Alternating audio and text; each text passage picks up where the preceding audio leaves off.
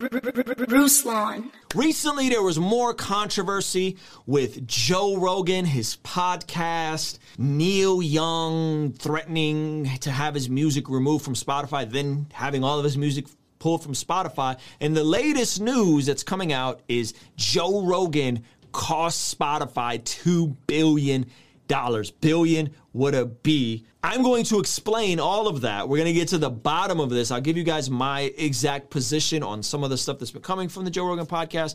And I think the macro idea that people are missing of what's actually going on with this whole debacle. So, if you guys don't know Joe Rogan, biggest podcaster in the world, he's been having some conversations with some doctors that fall outside of mainline science with regards to vaccines and stuff like that. With that, uh, that has led to a big outcry. Spotify, delete Spotify trending, people deleting Spotify, canceling Spotify, so on and so forth. Okay, so let's look at the story that came out. Uh, Spotify lost more than $2 billion in market value after Neil Young pulled his music over Joe Rogan's podcast. Okay, now how this is framed is that Neil Young pulled his music and cost Spotify $2 billion.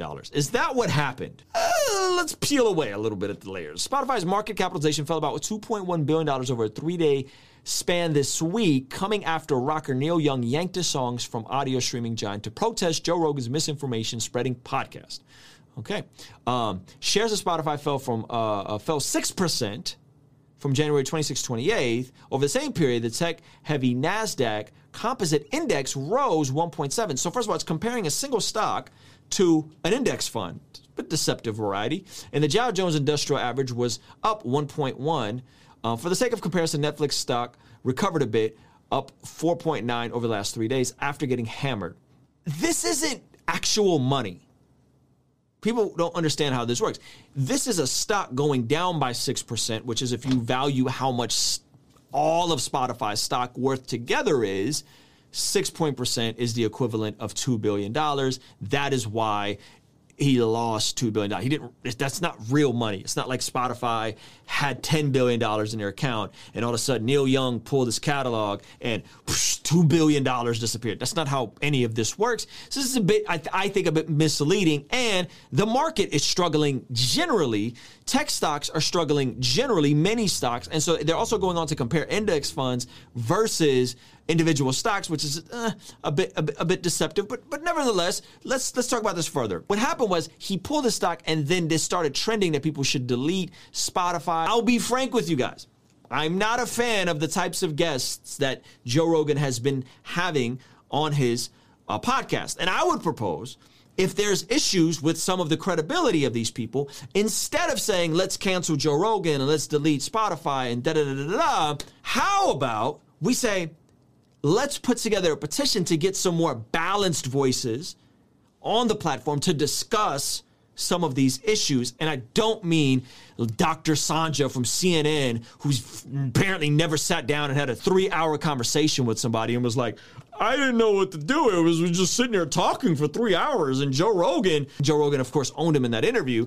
Instead of that, let's get some folks on there who can have some debate, have some dialogue, and really go at it. Because what I'm sensing from some of the super duper uh, uh, high profile scientific community they don't really want to sit down and debate and have these conversations, or they're just not equipped to. But there are guys like Dr. ZDogg, who I'm a big fan of, who is pro vaccine, yet anti lockdowns and anti mandates and anti children's masks. Let's have someone like that come on and create a petition and, and have some more balanced voices.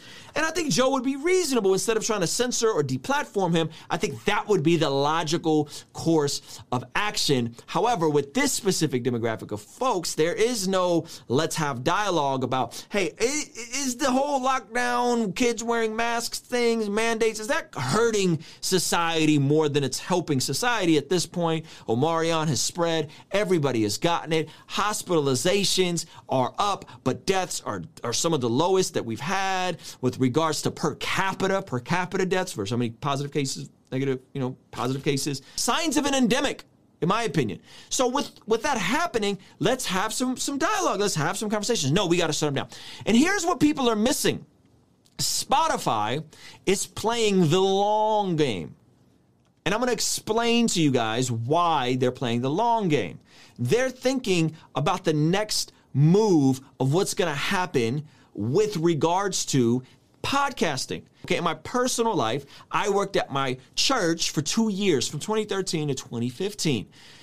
I decided to depart from working at my church to pursue doing music professionally. Okay, some of you guys don't know. A couple years ago, I, I was in a, a, group called the Dream Junkies. We put out some cool music. We traveled the country. We made the decision as a family to leave a comfortable position at my church making $3,500 a month, which was the most I'd ever made. $3,500 a month was an outlandish amount of money to me. We decided, hey, we're going to leave this comfort, leave what we know for the sake of the long term come up. And initially, it was terrifying. My wife was a stay at home mom. My son Levi was like 10 months at the time. And I was at tour, I was on tour and I called and I said, I think we should quit the job at the church and consider praying about quitting. This is what I said. I was actually scared. I think we should pray about leaving the job. She said, There's nothing to pray about. You need to come home and put in your two week notice. My stay at home mom, wife, who is way more courageous than I was, encouraged me to leave uh, my job. And so June 1st, 2015, there's a vlog of this up. If you go look it up, it's called My Days as a Full Time Rapper. You'll see my first day as a full time entrepreneur. What happened? Subsequently, we depleted our savings. We had $25,000 in savings. We completely depleted, or not completely, we depleted that to about $8,000. We spent a lot of money reinvesting back into the business, sustaining ourselves. It was really scary to be six months out and have our savings go from 25,000 to 10,000. They continued depleting, right? But what happened? Well, in 2016, my company ended up signing a deal with Interscope Records for six figures. And then we actually went and toured and put out an album called Good Religion and ended up grossing the very next year $250,000. I took a short term loss leaving my job in order for a long term come up so that we can build something on our own and not be dependent on anybody else. Short term loss, big come up. 2016, great year for us. And ever since then, I've remained full time and the revenue has consistently uh, increased. I tell you guys that story because Spotify is doing the same thing. They're willing to take a short term loss on Neil Young and others pulling their music from Spotify. Why? Because they're investing into the podcast space. This video will be on the Spotify video podcast app. Why? Because they want to get into more influential places with giving more creators like myself video. And what they discovered here's the kicker many of you guys are paying for premium Spotify. You can listen to music unlimited. They're paying pennies for that. But what you're not paying attention to is that oftentimes a Joe Rogan podcast or an academics podcast has ads in it that you can't skip. It's not the same as a song on a free version. They can extract more value and more AdSense from a podcast. The retention is higher. People are listening longer and it's a more quality user than someone that's passively listening to a lo-fi study playlist on Spotify on their premium version. So they're intentionally saying, okay, leave. We'll take this, this hit on our stock in the short term. Why? Because in the long term, they understand the game they're playing, which is pivoting more to podcasting, more to long form video content. Once Spotify opens up live streaming, it's going to be a wrap. It's going to be nuts in terms of what's able to do because now it could potentially be a legitimate competitor for YouTube. It's nowhere near that yet, but they know exactly what they're doing. And so this whole notion that people are freaking out and whatever, hey, instead of trying to deplatform someone, how about you create an opportunity for them to have more dialogue and more nuanced conversation instead of trying to say, oh, Joe Rogan, he's an idiot, he's dummy. We're going to deplatform him. Hey, I'll tell you straight up, I haven't been a fan of the Robert Malones and Dr. Peter. Now, a lot of these guys he's had on, I think, are not the, the best voices on this conversation. However, I don't think the answer to that is deplatform Joe Rogan for Neil Young or for whatever artist. I think the, the answer to that is have more balanced conversations about these topics and really get to the heart of some of these matters. And Joe Rogan has came out and been uh, apologized before just just recently, where someone came on his platform recently and corrected him on something, and he tweeted it and apologized, and I thought that was cool. And I replied to that and said, "Hey, how about you get Dr. ZDogg on so that they could be a, a, better conversation with someone that kind of thrives in a long form space. So, as you're considering this stuff that you're seeing in the media, one, don't let the media spin this stuff for you. Two, if you're a creator, are you considering the short term loss for the long term come up? We're seeing big corporations being willing to do that. And three, are you actively creating videos that could potentially transition on a podcast platform like Spotify as they're being more intentional to invest more into long form podcast format. Those are my questions for you guys. I really do want to hear from you. Let me know what you guys think about this, all right?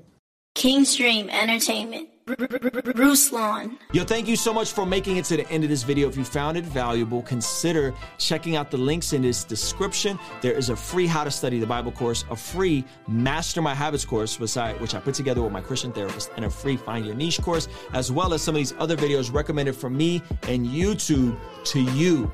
All right? Peace.